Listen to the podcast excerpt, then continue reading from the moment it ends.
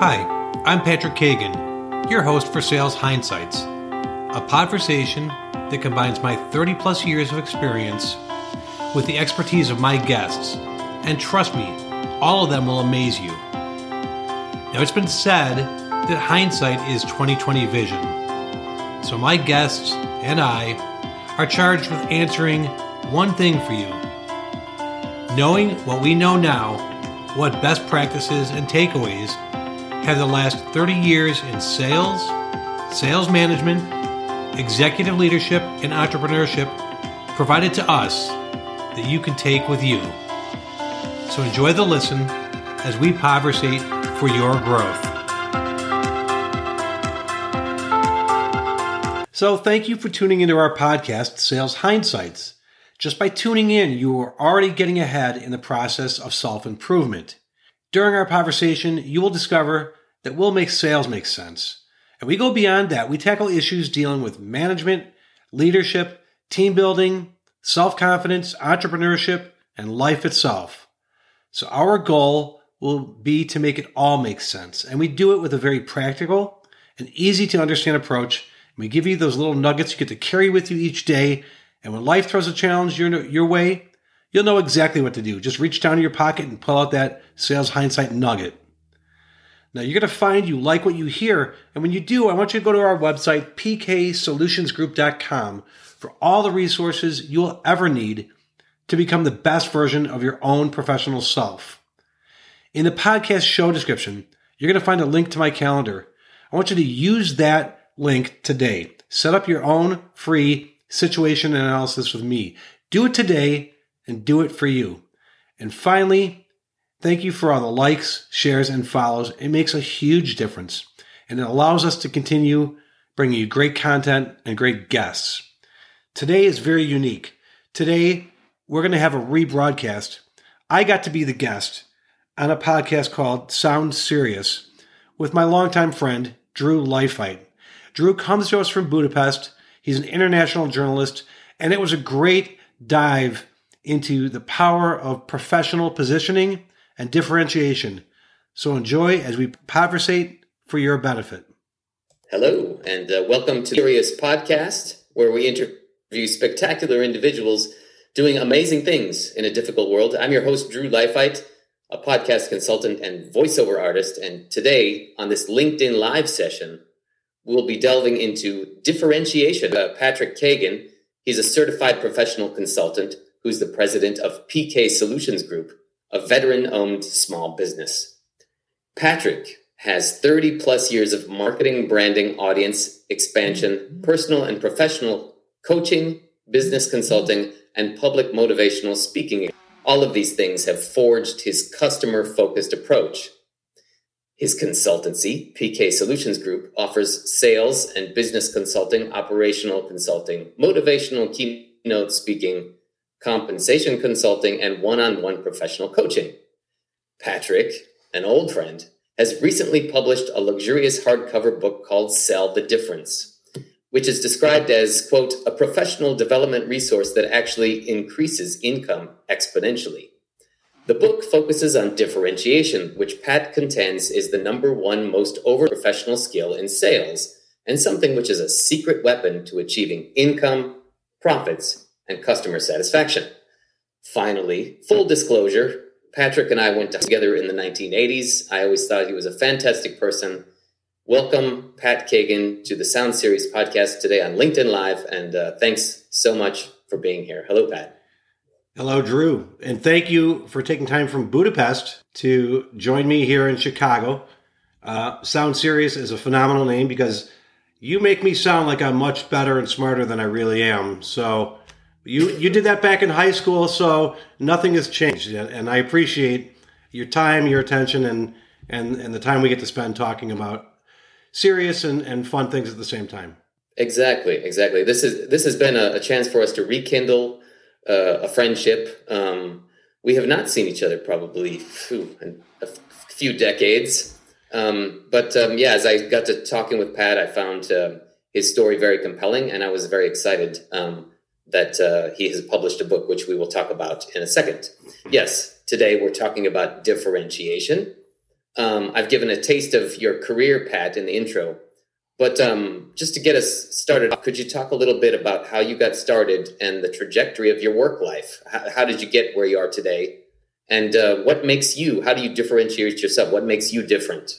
I mean, great questions. Um, you know, I, I started uh, like a lot of folks, just, you know, finding their way and figuring out things I didn't want to do for a living, didn't want to do. This goes back to even our high school days. I knew things I didn't enjoy. Think about the courses you take when you have a choice on electives. You don't choose certain things. So I went through that process of elimination by sorting through things I didn't enjoy. I always enjoyed working with people, uh, being a creative problem solver, looking at their situation, and finding out what was unique about maybe causing um, delays in their process, problems in their systems, and coming up with solutions. At the time when I was looking at going off to college, I came from very humble beginnings. Um, I paid away my parents' bills when I was a child growing up, and I didn't have money socked away to go to school, but I knew education was a way to differentiate myself, to become better, to, to not just repeat a cycle of, you know, a, a humble beginning or a humble life. And I wanted more. And at the time, the military, the U.S. military came out with a campaign called Be All You Can Be. And they allowed folks to join the infantry go be a soldier, and they would pay for four years of a state funded college. Now, their benefits now are much better than that. It was very limiting, but it was my way out. I wasn't necessarily a gung ho soldier, but I wanted to I wanted to find a better way. That was my path to get there. And I picked the best college of business I could find at the time that would prepare me for a life in sales. I knew I wanted to be in sales and be a problem solver. And wow. that at the time that was Northern Illinois University. I, I wasn't good enough in athletics to be, get an athletic scholarship. I wasn't smart enough to get a financial scholarship for my brain. Um, so, you know, the only other option then was the military. So I went to NIU and uh, got myself involved in the curriculum, got myself involved in the extracurriculars, took on leadership roles, met people in the business community who all said, your sales is the right place for you. You know, you're very creative. You're very uh, solution oriented. So I began in sales in the in the early uh, or late not eighties, almost early nineties, and and I'm one of the few people that you could say spent the last thirty years, and I spent it in several industries: Hewlett Packard, uh, NCH Corporation, UARCO Incorporated, Procter and Gamble, several unique industries. I've never not met my objective in sales. And it really mm-hmm. came down to learning the art of differentiation. And that's really, really simple to understand. It's very hard to practice and do. What led me to to writing my book. And interesting to point out, a lot of folks want to write a book. I'm pushing 60 years old, and I just wrote my first book. So it took some time to lessons. Hey, 60 is the new, I don't know, 45, right? I, oh, God, I'd love to be 45. well, um, you got me thinking a little bit. This is actually amazing that uh, you knew you wanted to be in sales. Um, what were your preconceptions about it? I mean, you know, just for example, for me, yeah. Um, of course, I do sales, but I think um, you know, I, I, I kind of do it through the back door. I'm, I'm very uh, meek about it. Um, I, or, or, or maybe I have this uh, sort of um, uh, I don't know, almost like it's almost like a kryptonite for me, you know, that I, I avoid dealing with the sales part, but obviously um, I have to do some of it. Um, what about you and what intrigued you about it and why? Well, I mean, it, a lot of it's innate. I, I, you know, people say, "Oh, he's a people person." I am. I, I definitely enjoy interaction with people. I think a lot of people have these preconceived notions when they say sales. Well, I'd never go into sales. Used car salesman, I don't want to be pushy. You know what? I don't either. Those people are assholes, right? Who wants to be an asshole? Nobody. Okay. When you put that aside and you say, do you work in a position where you solve problems, you use creativity, you prove value every day? I had I had a woman who read my book. She's a lawyer. And she said, I I know this is a sales a sales book, However, I sell every day. I'm selling juries, I'm selling judges. I used your approach, and I actually got a better settlement for my client. I thought amazing. I talked to another gentleman looking to career change. He talked about the power of differentiation and how he wasn't differentiating in the interview process. And reading my book, thought about how do I sound different to the employer to get that offer. And then with a, a company when I do my consulting, and I talked about how they aren't differentiation, they aren't differentiating in the employment process. And that's part of why they suffer from the mass exodus of employees following the stay-at-home mandates with COVID, is that they're they're the same. They offer the same thing as every other employer. And when you offer something mm-hmm. different that's unique, people will stay. Sales to me offered me this unique opportunity to do what I do best. Now, I have a very small sweet spot of what I can do. I'm good at sales. I know that. I'm good at motivation right. and I'm good at leadership. When I say motivation, I don't mean rah rah. I mean, I help people realize they can stretch a little further with their abilities than they thought they could. That's what I mean. Mm-hmm. For me to go outside of that and try to be an accountant or a financial planner or somebody in IT, I just, I'm going to fail. And a lot of folks get into sales because they say, I can't find anything else. A lot of folks like you say, well, I'm meek. I say you have a very humble approach, but a very trusting approach. So I see mm-hmm. sales qualities in everybody I talk to, but if they don't see themselves that way, then they're never going to sell. And most right. people, most people say, I hate rejection. Well, if you think about from childhood, you've been rejected by people around you, your peers. In our day, it was the teachers. Um, you know, it could be anybody who rejects you in some form or fashion. And that wasn't fun to go through, but very mm-hmm. beneficial. You certainly learned how to bounce back, how to how to still collaborate, how to still work with difficult people and get the job done. And that's, you know, mm-hmm. that's really what it's all about. So for me, I never thought of used car salesman or pushy because I never was that way. But mm-hmm. I also could see the reaction people had to me and I had people through my sales career say, "No, wow, nobody does that like you. Wow, I've never had a salesperson like you." And I started to realize I'm differentiating, but I'm doing it. I'm learning by accident. I'm bumping into things because there really isn't a training course or any material on how to differentiate. People understand the concept, but nobody does it. I mean, think, mm-hmm. think for example, if it was a speed dating environment, and Drew, you're looking for the perfect match, and I sit down to talk to you. I'm going to be your perfect match. And I sound like everybody else that came before me. You're going to tune me out. I'm gone. But the minute I sound different and unique, you found your match. And you can build on that. And then everybody that comes after me, you expect, you have an expectation, they're going to be just like Pat. If they're not, you stop listening. That's what differentiation is. And it's very hard to do because nobody trains on that. Right. It's it's interesting to think about. Um, you know, um, there are any number of sort of uh, interactions and transactions uh, that we go through in life um, that are really very similar to a sales process. But um, yeah, we, we don't really process it that way, perhaps. Um, right.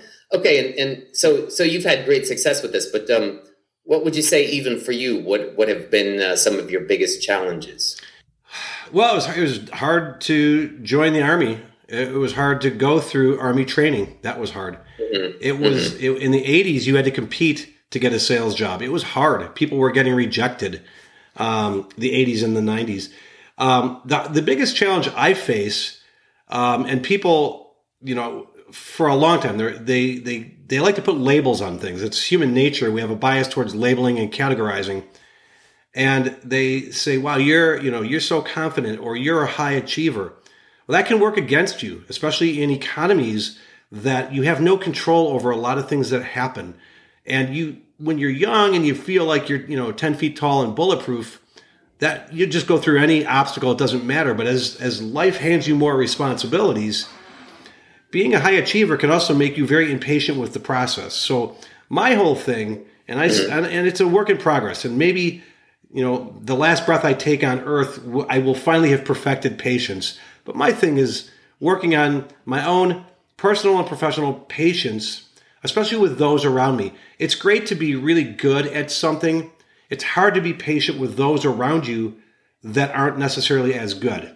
And I have some salespeople who are listening in on this call that I used to manage them, and they gave me great joy.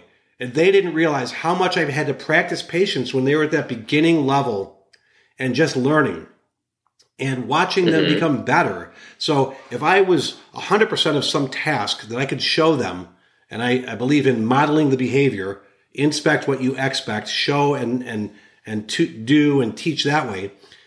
If that person, when they started the day with me, was at 10% of my ability, and by the end of the week of being together, they became 15 or 20% of that, that was a celebration.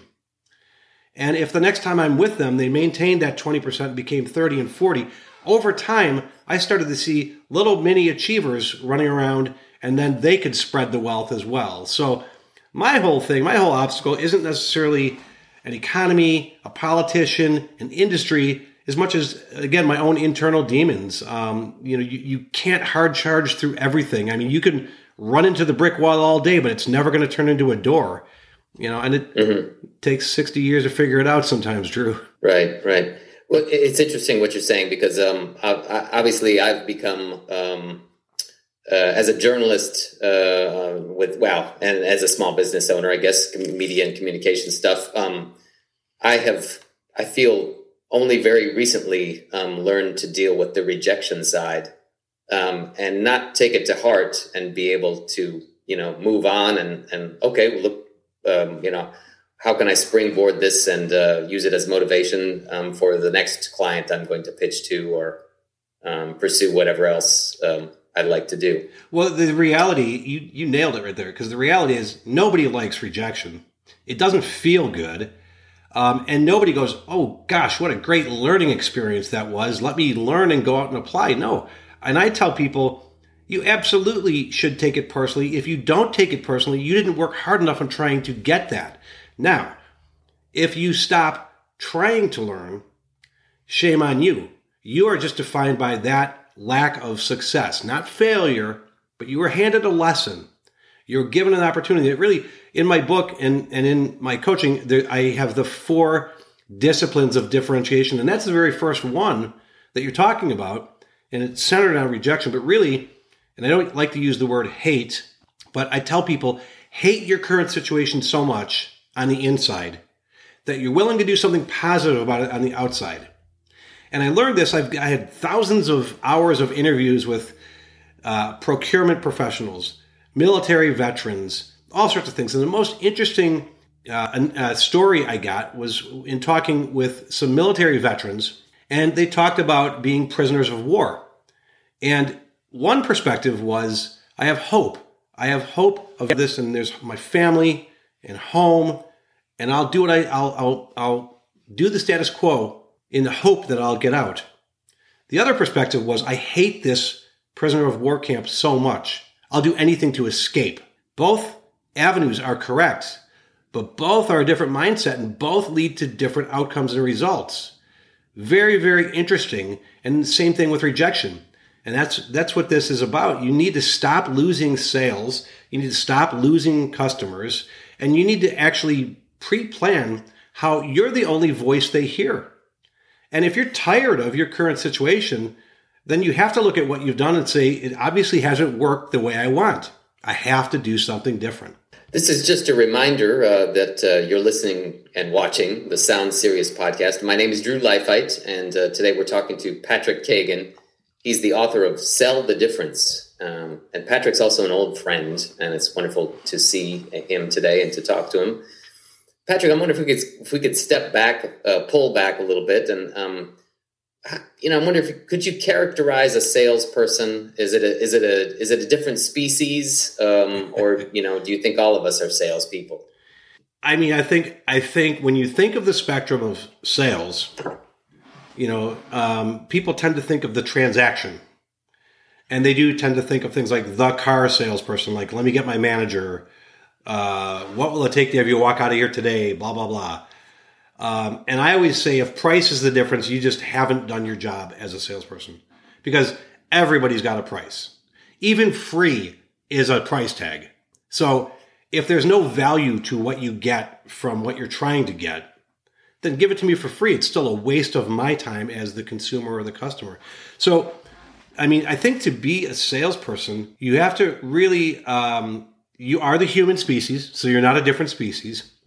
Um, and you have to enjoy the challenge of using your mind to solve problems. And it doesn't matter what vehicle you use to solve that problem. So I mentioned I worked with Hewlett Packard.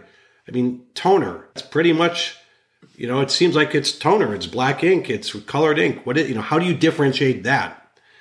I worked for uh, NCH Corporation. It's large industrial um, solvents and lubricants and things for large equipment. There's a lot of folks making grease out there, right? I work for a company called UARCO, Business Forms and Documents. Well, a lot of companies make business documents. And now I do consulting. You know how many consultants there are?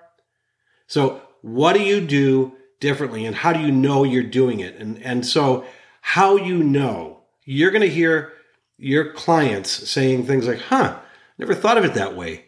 Wow, I never approached it that way. Now, these are their own problems. Most people can start start with a symptom that they call the problem. We're losing money. Our revenues are down. Is that the problem or is that the symptom? Let's look at that. Most salespeople will jump on that.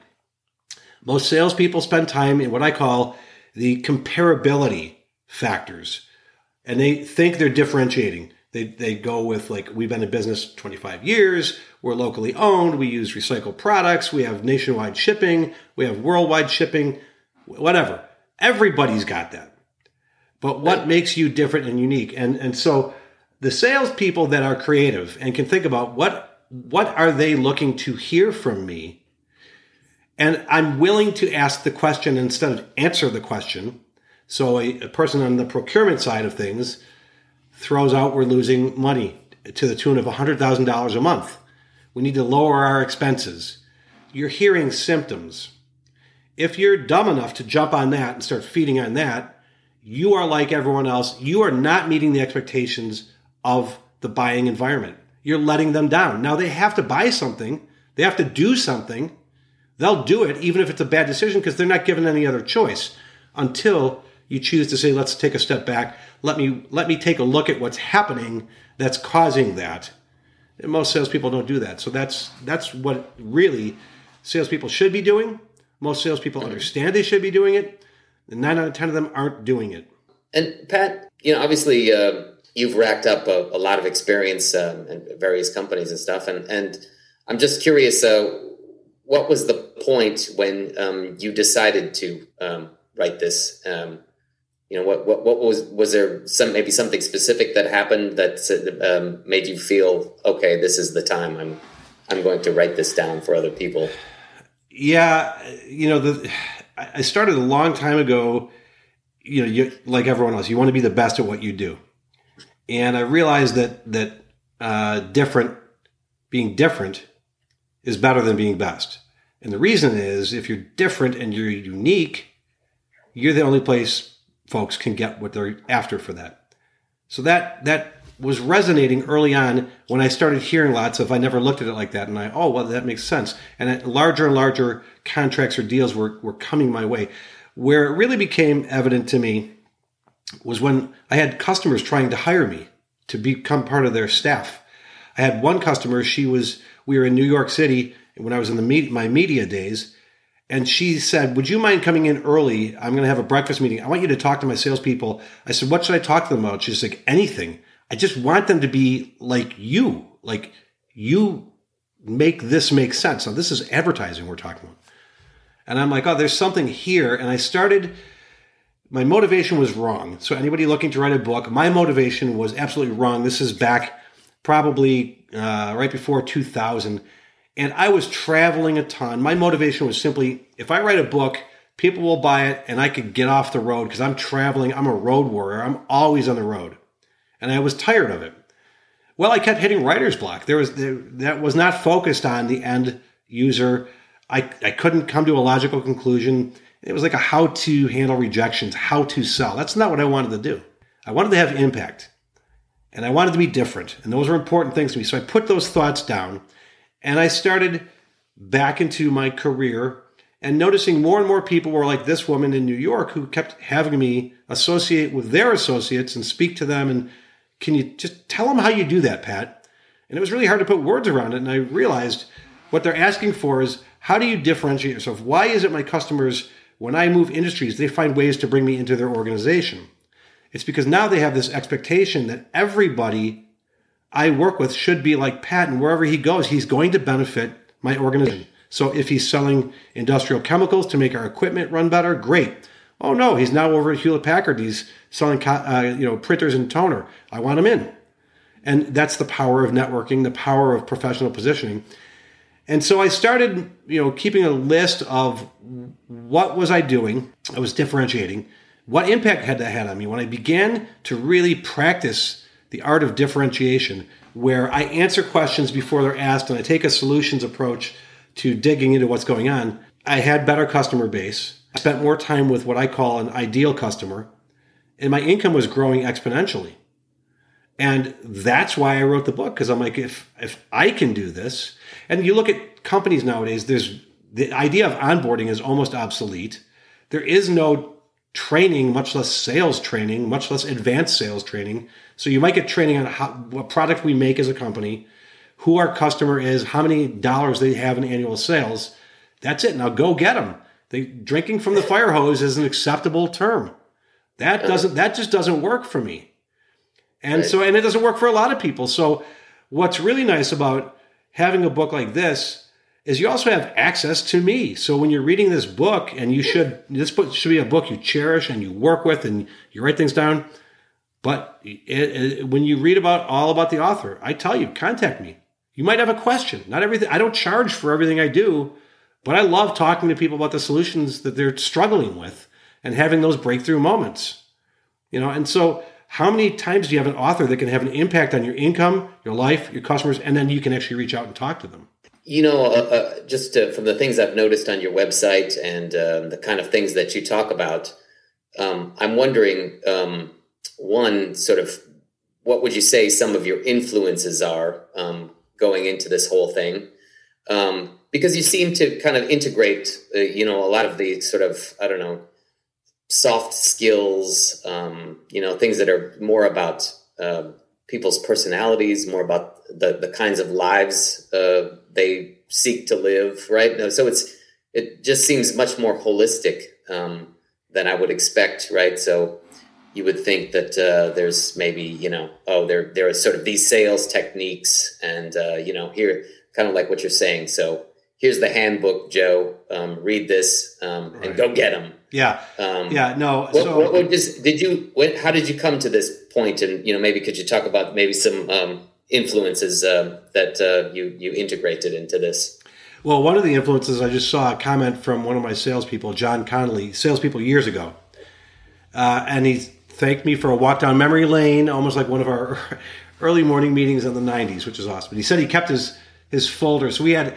you know, we had uh, a boom box. We listened to some sales tapes. We we had a, a, tape discussion, and we wrote things down and kept it in a folder. And God bless you, John, you, you kept it. So my influences were absolutely the salespeople I had around me, um, and you know, it, I had to do a video commercial. I'm not really good at doing video commercials, but one of the things I, I highlight and I put it right in the very front of the book is that you will get rich, but this is not a get rich quick book. This is not full of tactics or closing techniques. This is about you taking a look at the three individuals you are the person you think you are, the person you really are, and the person they think you are. And it's about, yes, you need to identify what an ideal customer looks like, but you also need to understand what a customer thinks is an ideal salesperson. So the influences I surrounded myself with, and this is a choice, were people who were ideal to things I stood for. You, people will hear me say you you know you brand for what you stand for. I did a whole logo redesign. You see my logo, and I'm mm-hmm. I'm very much into the the balance of life and what you mm-hmm. put out you get back and kindness really is the most important thing you can put out there and that there's plenty of room for all of us. A lot of my competitors are partners that, you know, I hand off business to. There's a, a woman I work with who specializes in millennial burnout. I have no problem saying I'm in over my head when it comes to that micro, you know, microscopic of a topic, but she's really, really good at it. So I surround myself with people who are like that. So I encourage people look for like minded on principles, but don't look for like minded if they're there just to lick the same wound you're already licking. It's okay to disagree without being disagreeable. And I look for folks who challenge my thought on wh- how, what I'm going to do next to get to the outcome I desire. And I look for that because they're seeing it different than me. And, you know, the, the human race, there's so much we have in common.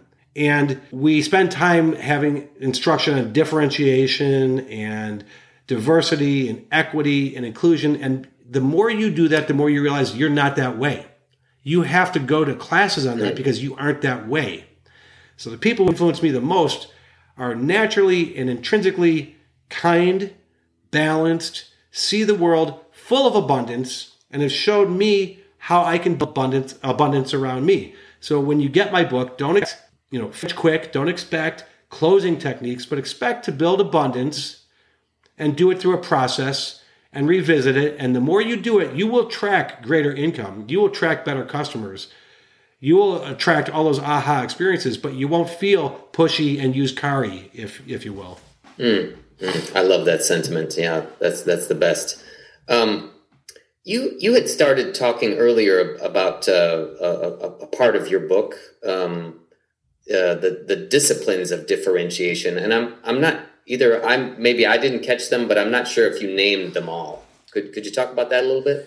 Yeah, yeah, the four disciplines of of uh, of differentiation.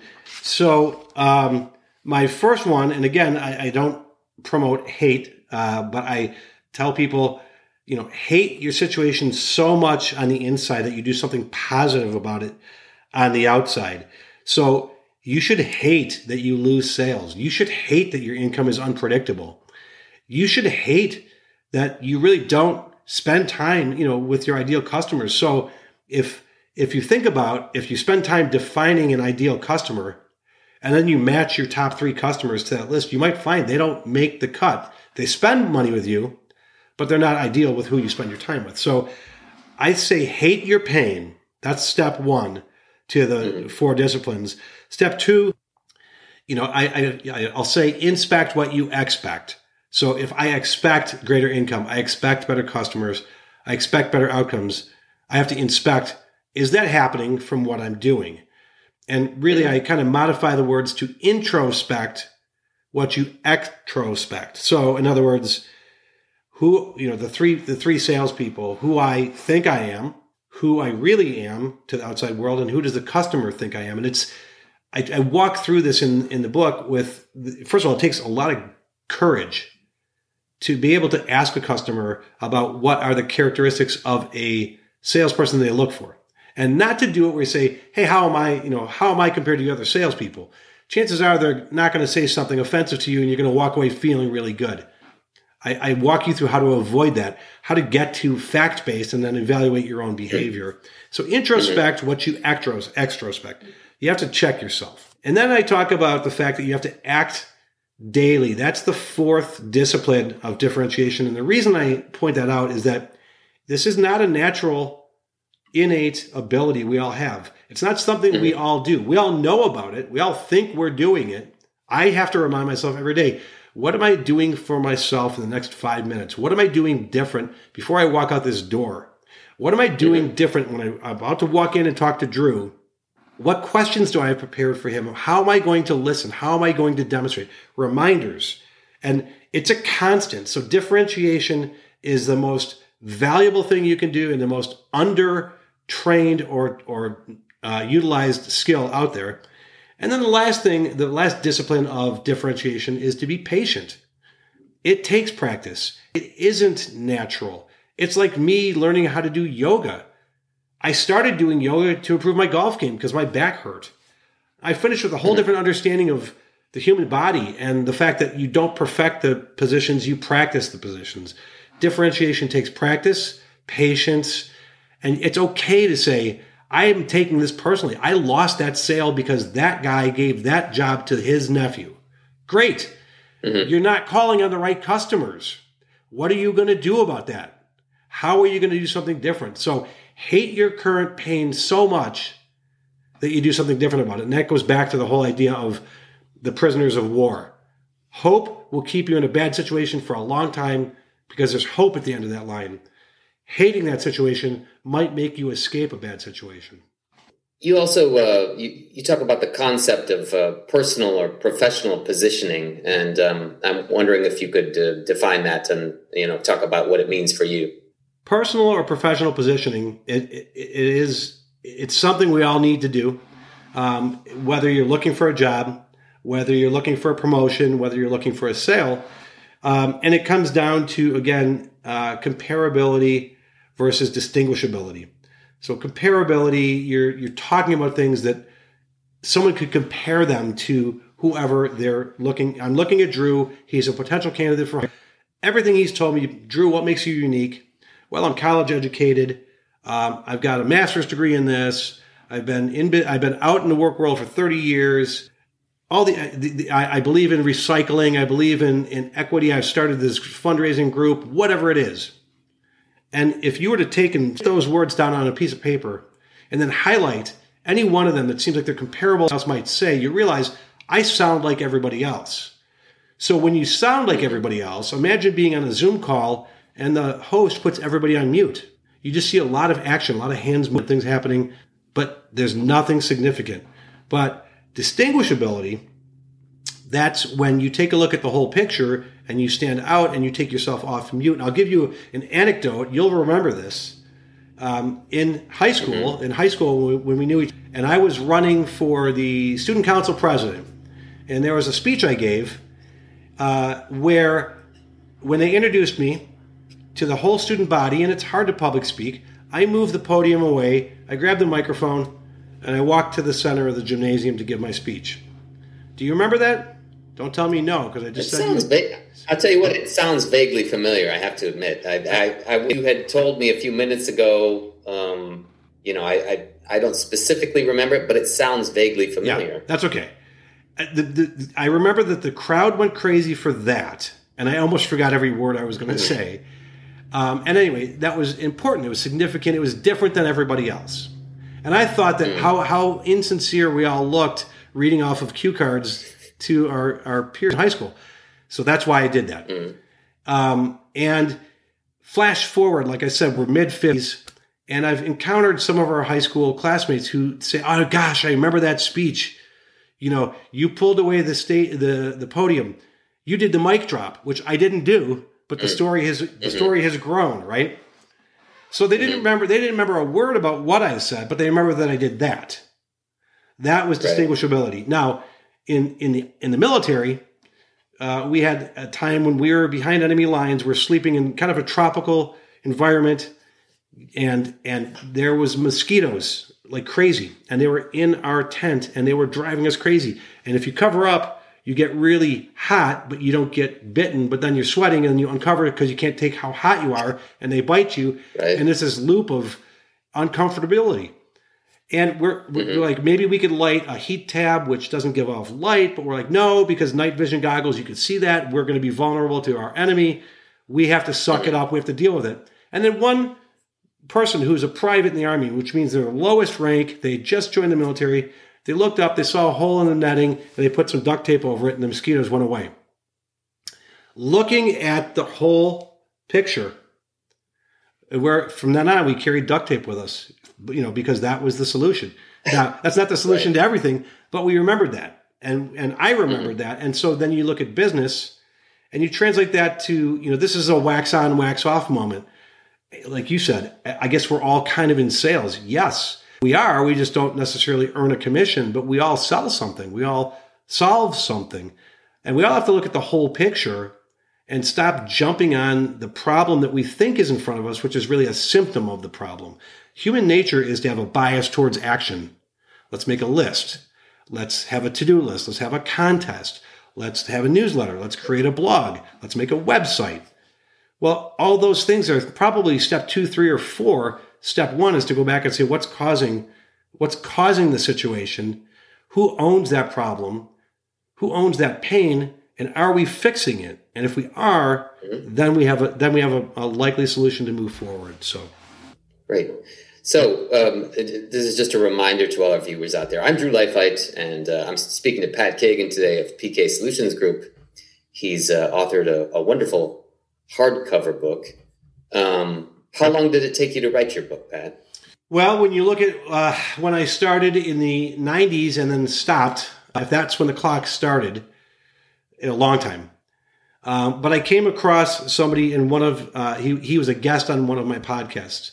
If you don't follow Jeff Smith, you need to follow Jeff Smith. He's in England, just one of the best people I've met at helping bring clarity to a business person's life. And Jeff, I didn't realize he was the number one most published author in the world. That was not why he was on my podcast. He was there to talk about, um, you know, process improvement, KPIs. And in the course of talking offline and then having our podcast and then talking offline again when it was over, he said, "When does your book come out, Patrick?" And I said, "I, I, I don't have a book." And he's like, "You have like three books. You just need some clarity because you, you know, you are intermixing these topics, and you need to break them into three little buckets." And you have 3 mm-hmm. books, and I'm like, "That's very interesting." Wow. So Jeff said, "I'll work, with, and I want you to work with me on my podcast." Fair enough, I said. What do I have to lose, right? I've already tried. I told him I've tried. You know, I've tried. Not sure I'm a book writer. And he's like, you just didn't have clarity. That's why. And so working together uh, like January or February of 2022. And my book went into circulation. Uh, my goal was October, and it went into circulation October of 2022. Mm-hmm.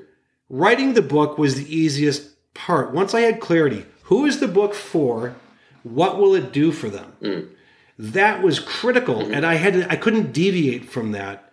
And so when I wrote, I had to make sure that that was what I was doing. And so when I had proofreaders reading along the way, I had them reading different chapters and, and they would share one or two chapters, but I wouldn't let them know that they, you know, the, the other readers.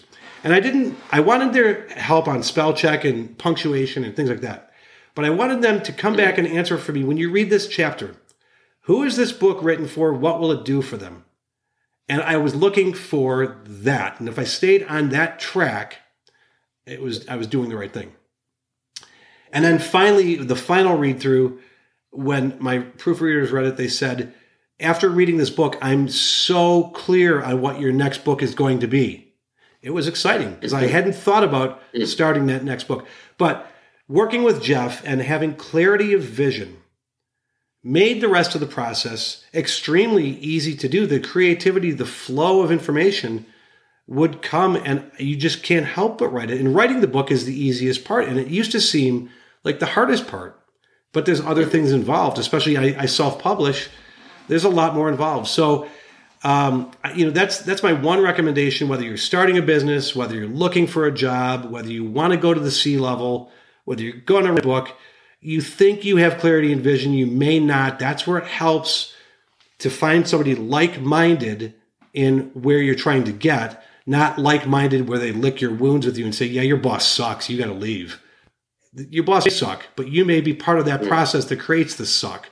So mm-hmm. you, you got to look for the folks that can challenge the thought, not challenge the person. What about the content of your book, Pat? Now, um, you know, how long would it take someone to read it? And, and you know, are there times when uh, you know there are are there assignments in it, for example, um, that uh, you know people have to um, perform certain things to uh, be able to get to the other side? Yeah, that's a great question. It's not a workbook, um, so that's important.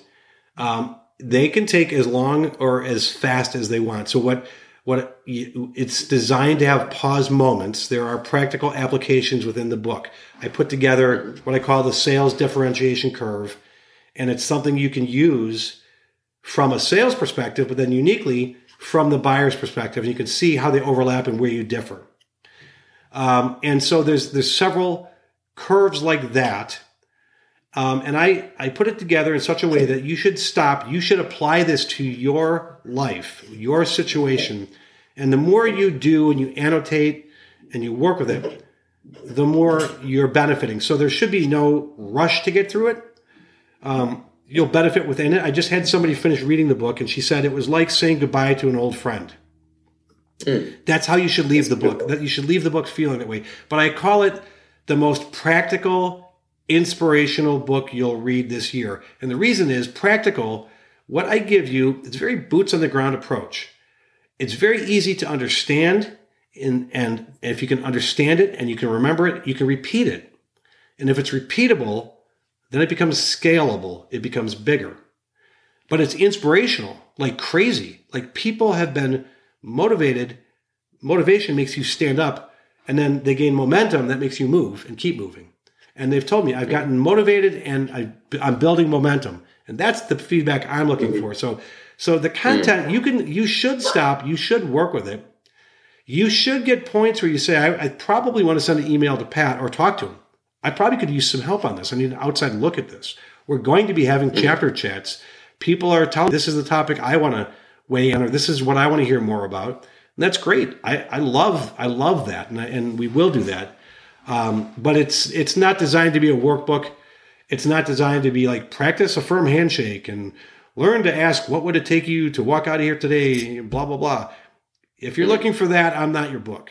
Yeah. So if uh, people, you know, put into practice what they take away from your book, um, what, how do you see uh, their evolution? What, what what's going to happen? Yeah, that's good. I think what's going to happen. The very first thing is um, there's like what I call an awakening. Um, you know, you think of waking up out of a coma. You know, and you and I've had people who say, I'm, I'm senior in sales. I probably couldn't use this so much. Maybe somebody in junior in sales, they haven't even bought the book and read it yet. And then the more we talk, the more they're like, all right, I'll, I'll try your book. Those are the people that are coming back chapter after chapter with feedback. And my God, this is, I wish I had this when I was 24, but I'm glad I have it now. So I, I think you have an awakening. Um, I think then what happens is you start to see problems that before you never saw because you looked at only the symptoms. So you become someone with wider vision. And what happens is that's contagious. And the folks side see that you see that and they see that nobody else does and they start looking at you. Um, and you're going to, once you see that and you see what others don't see, you get to life. Um, you learn through your actions that differentiation is what you do. You know, everything speaks. Your actions speak louder than your words. As a matter of fact, people can do things. It's called integrity. They do it when nobody's looking. That's truth. They can lie to your face with their words. So what they do is differentiation. And you're looking for those truthful people. And that's what your customers are looking for. And when they find that, then they find that you've actually answered their questions before you've even begun the process because you have questioned is this the problem or is this just what you see? And everybody can agree that if you can see more problems than other folks can see, you can solve that problem. And then they come to what I call the Jiminy Cricket effect. Jiminy Cricket from the story Pinocchio, the little conscience, the little voice that only spoke the truth, that asked the questions, the hard questions, right? Well, your customers going have this transition, and you'll see this They'll they'll verbalize it to you. Wow, I never thought of it that way, Pat. Wow, I this I've never had this happen before. Wow, I wish more salespeople were like you.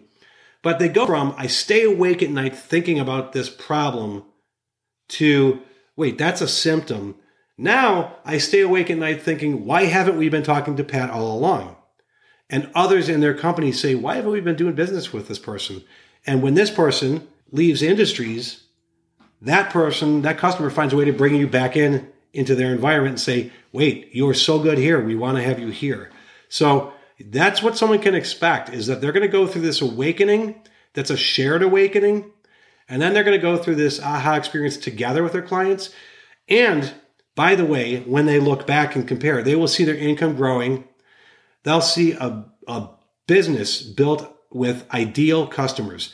And and I challenge folks all the time when you take a look at who you sell to, where you spend your time every day, how much of that time is spent with an ideal customer or prospect? Most folks, when they are asked that question, they're smart. They start to look at it and go, well, some people say 80% of the time. And then as they dig into it, they go, I'm, I'm wasting a lot of time with people who aren't ideal for me. That's a hard, so that's a process. Think of it like fixing a tennis swing or a golf swing it's not comfortable. It's very easy to go back to what you are comfortable with. But if you stay the course, your game improves in the long run. Same thing here. Mm-hmm. Could you uh, describe the ideal customer a little bit?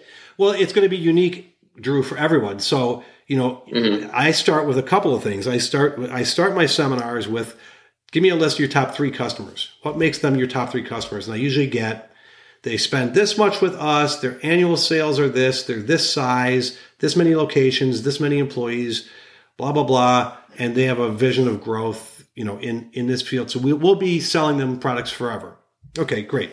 And then later at the end of the day, I talk about, you know, think about if you got to spend the first 18 years of your life learning what a good friend was. And then from 18 till the day you die, you could take what you defined as your best friends and only find those people and only spend your time with those people. What are the characteristics you look at? So I'm going to get a lot of soft issues, things like mm-hmm. um, someone who boosts my self esteem, someone who's honest mm-hmm. in their actions and in their words, um, someone who demonstrates diversity, equity, and inclusion. They don't just talk about it. They don't just put signs up on the wall. They through their actions, I see this. Someone who's charitable, someone who values my approach to problem solving and price doesn't become the issue. The the savings on the solution becomes the issue. So as they're describing that, then I then we match it back up to their top three customers. And the, say the guy I deal with is a scumbag. He's a complete taker. I got to take him out to lunch. I got to buy his golf. He expects mm. gifts at the holidays, but he spends a million dollars with me. Okay. Mm-hmm. Now, that means he can be bought by anybody else who has a better offer mm-hmm. than you, and you're out the door. So, mm-hmm. uh, so you're investing all your time when that person goes away because they will. What have you done to prepare yourself for the future? And if you haven't, mm-hmm. okay, it's not too late. That doesn't mean abandon your customers. You got short-term goals. You've got shareholders. You've got quotas. You got commissions. Keep that and begin today. It's a process that requires patience. Building that ideal customer. So first, you have to know what they look like. Then you have to know what an ideal salesperson looks like, and you have to become that. Because chances are you aren't. You are you're ideal to that person who wants them to, wants you to buy and buy their golf and get them gifts, but you're doing comparability factors. You're not differentiating, and that person probably mm-hmm. doesn't value your approach to differentiation. So it's time before you lose that business. And if you're tired of that and you want to have somebody for 20 years, you build an annuity of customers. You have customers who stay with you forever. Then, Drew, you got yourself out of the sales job. You became a consultant to their problems. You aren't pushy. Mm-hmm. You aren't use Kari. And you are helping people and they're rewarding you. And price is never the issue. And nobody, if nobody's like you, do you think they'd ever get rid of you? There's no way. Mm-hmm it's just so interesting to me still and I, I, I, apologize for coming back to the soft issues but it just you know so much of it sounds like a you know being a function of who you are what your values are mm-hmm. um, what kind of vibe you're putting out to the outside world. And um, yeah what um, what you yeah what is what is good for you what is not good for you. Um, i think um, it seems like a, in so many things um, yeah people are forced um, to get they get into those kinds of situations that uh, you were talking about, where um, yeah maybe somebody spends a big amount of money, so um, you know will do anything to curry that person's favor. Yeah, and there's been um, many times when I work with companies where they lo- the company loses that customer, therefore the salesperson quits and goes to a competitor, and their first reaction is sales are down. We lost this big customer, and they want to hit a panic button. Now that's that's a symptom. that's not a problem. So instead of sales are down, sales have changed. Let's mm-hmm. let's evaluate that business we had. Many times you're losing revenue because you're doing bad things to jump through hoops to make this customer happy because of the dollar they spend on the top. But when you see all the costs that trickle through to the bottom, not that it's addition by subtraction, but it might be. And so before reacting to sales are down, how do we get that customer back? Let's go lower our prices. Price is never differentiation. Lower anybody can lower a price. A, a monkey can lower a price. Look at look at and build a customer build build a sales force that each one of them is at a different stage of learning how to differentiate. Each one of them, it should be a regular practice to build your ideal customer base.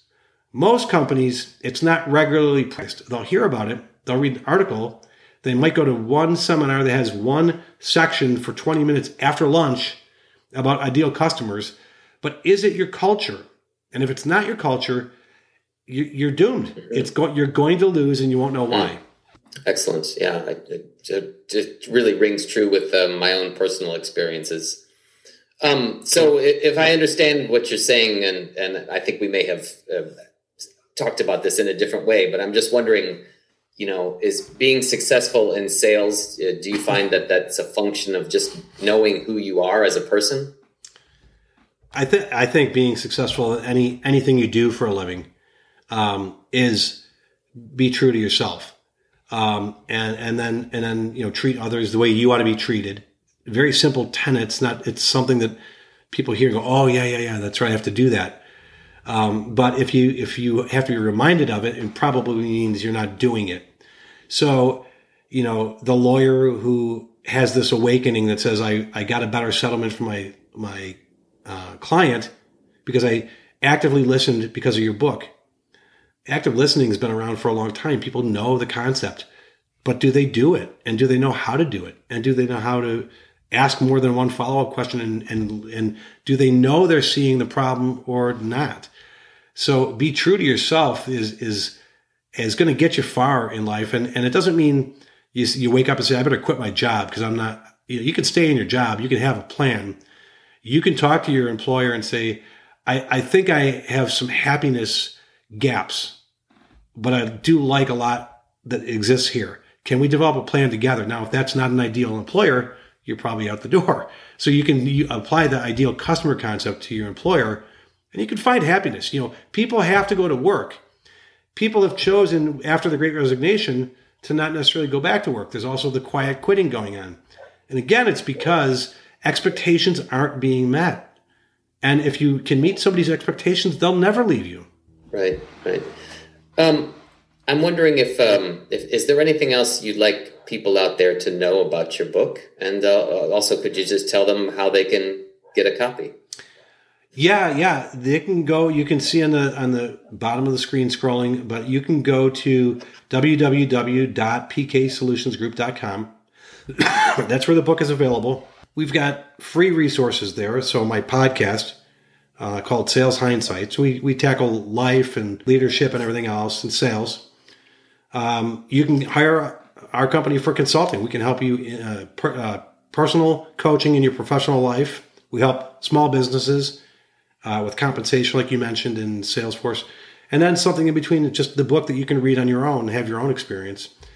But everything you need, you'll find at our website. And I'm glad to I'm glad to talk to anybody about uh, this or any situation that they're faced with. And uh, Pat, uh, just for some parting thoughts, um, perhaps some uh, optimism.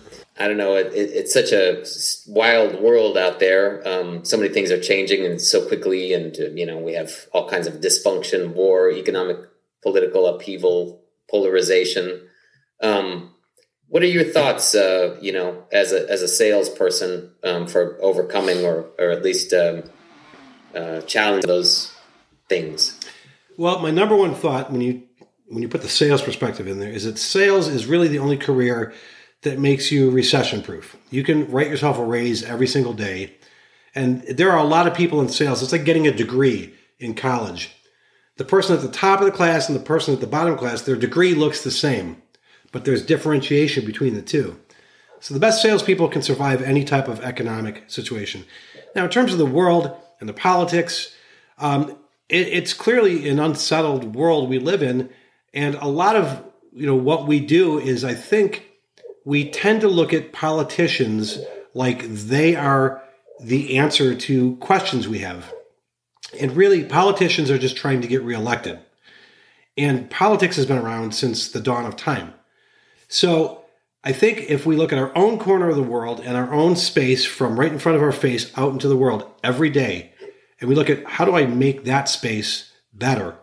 And every day we wake up and start over with that, that we create a ripple effect. That has power. But right now we spend time listening to politicians who are polarizing, they're accentuating our differences and they're they're feeding on hatred and fear. And I think that we got to remember they're just trying to get reelected. And they're they're going to either get reelected or not, and they're going to show up somewhere else. But we have to live our lives every day.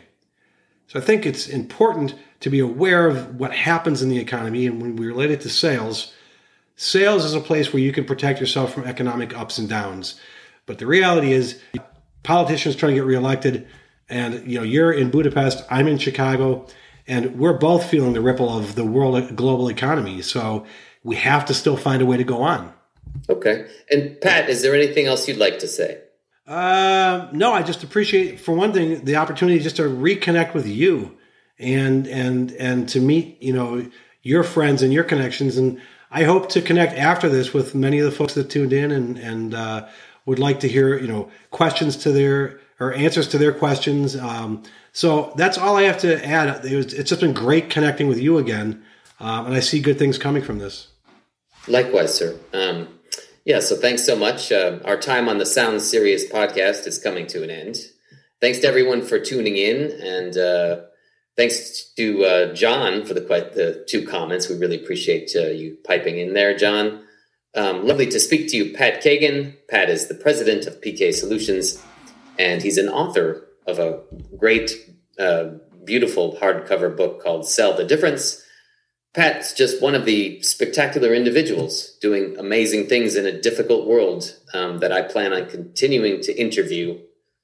So stay tuned. I'm Drew Leifheit, and uh, you're not. Thanks, Pat. Thanks, Drew. Take care.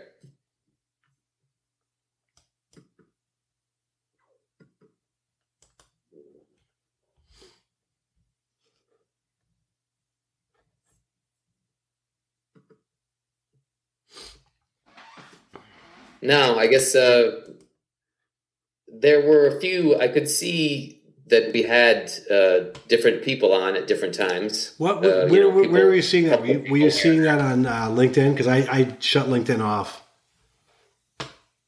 Uh huh. My LinkedIn's been on, so I'm I'm probably the. All right. Let me. So if I go to LinkedIn, am I able to see? Were there any other? Were there any other comments or no? Yeah, it, it's difficult to tell who who was on. Yeah, um, I couldn't. Um, I'm just see. trying to get to LinkedIn right now. Now the the nice the nice. So that's it for this time.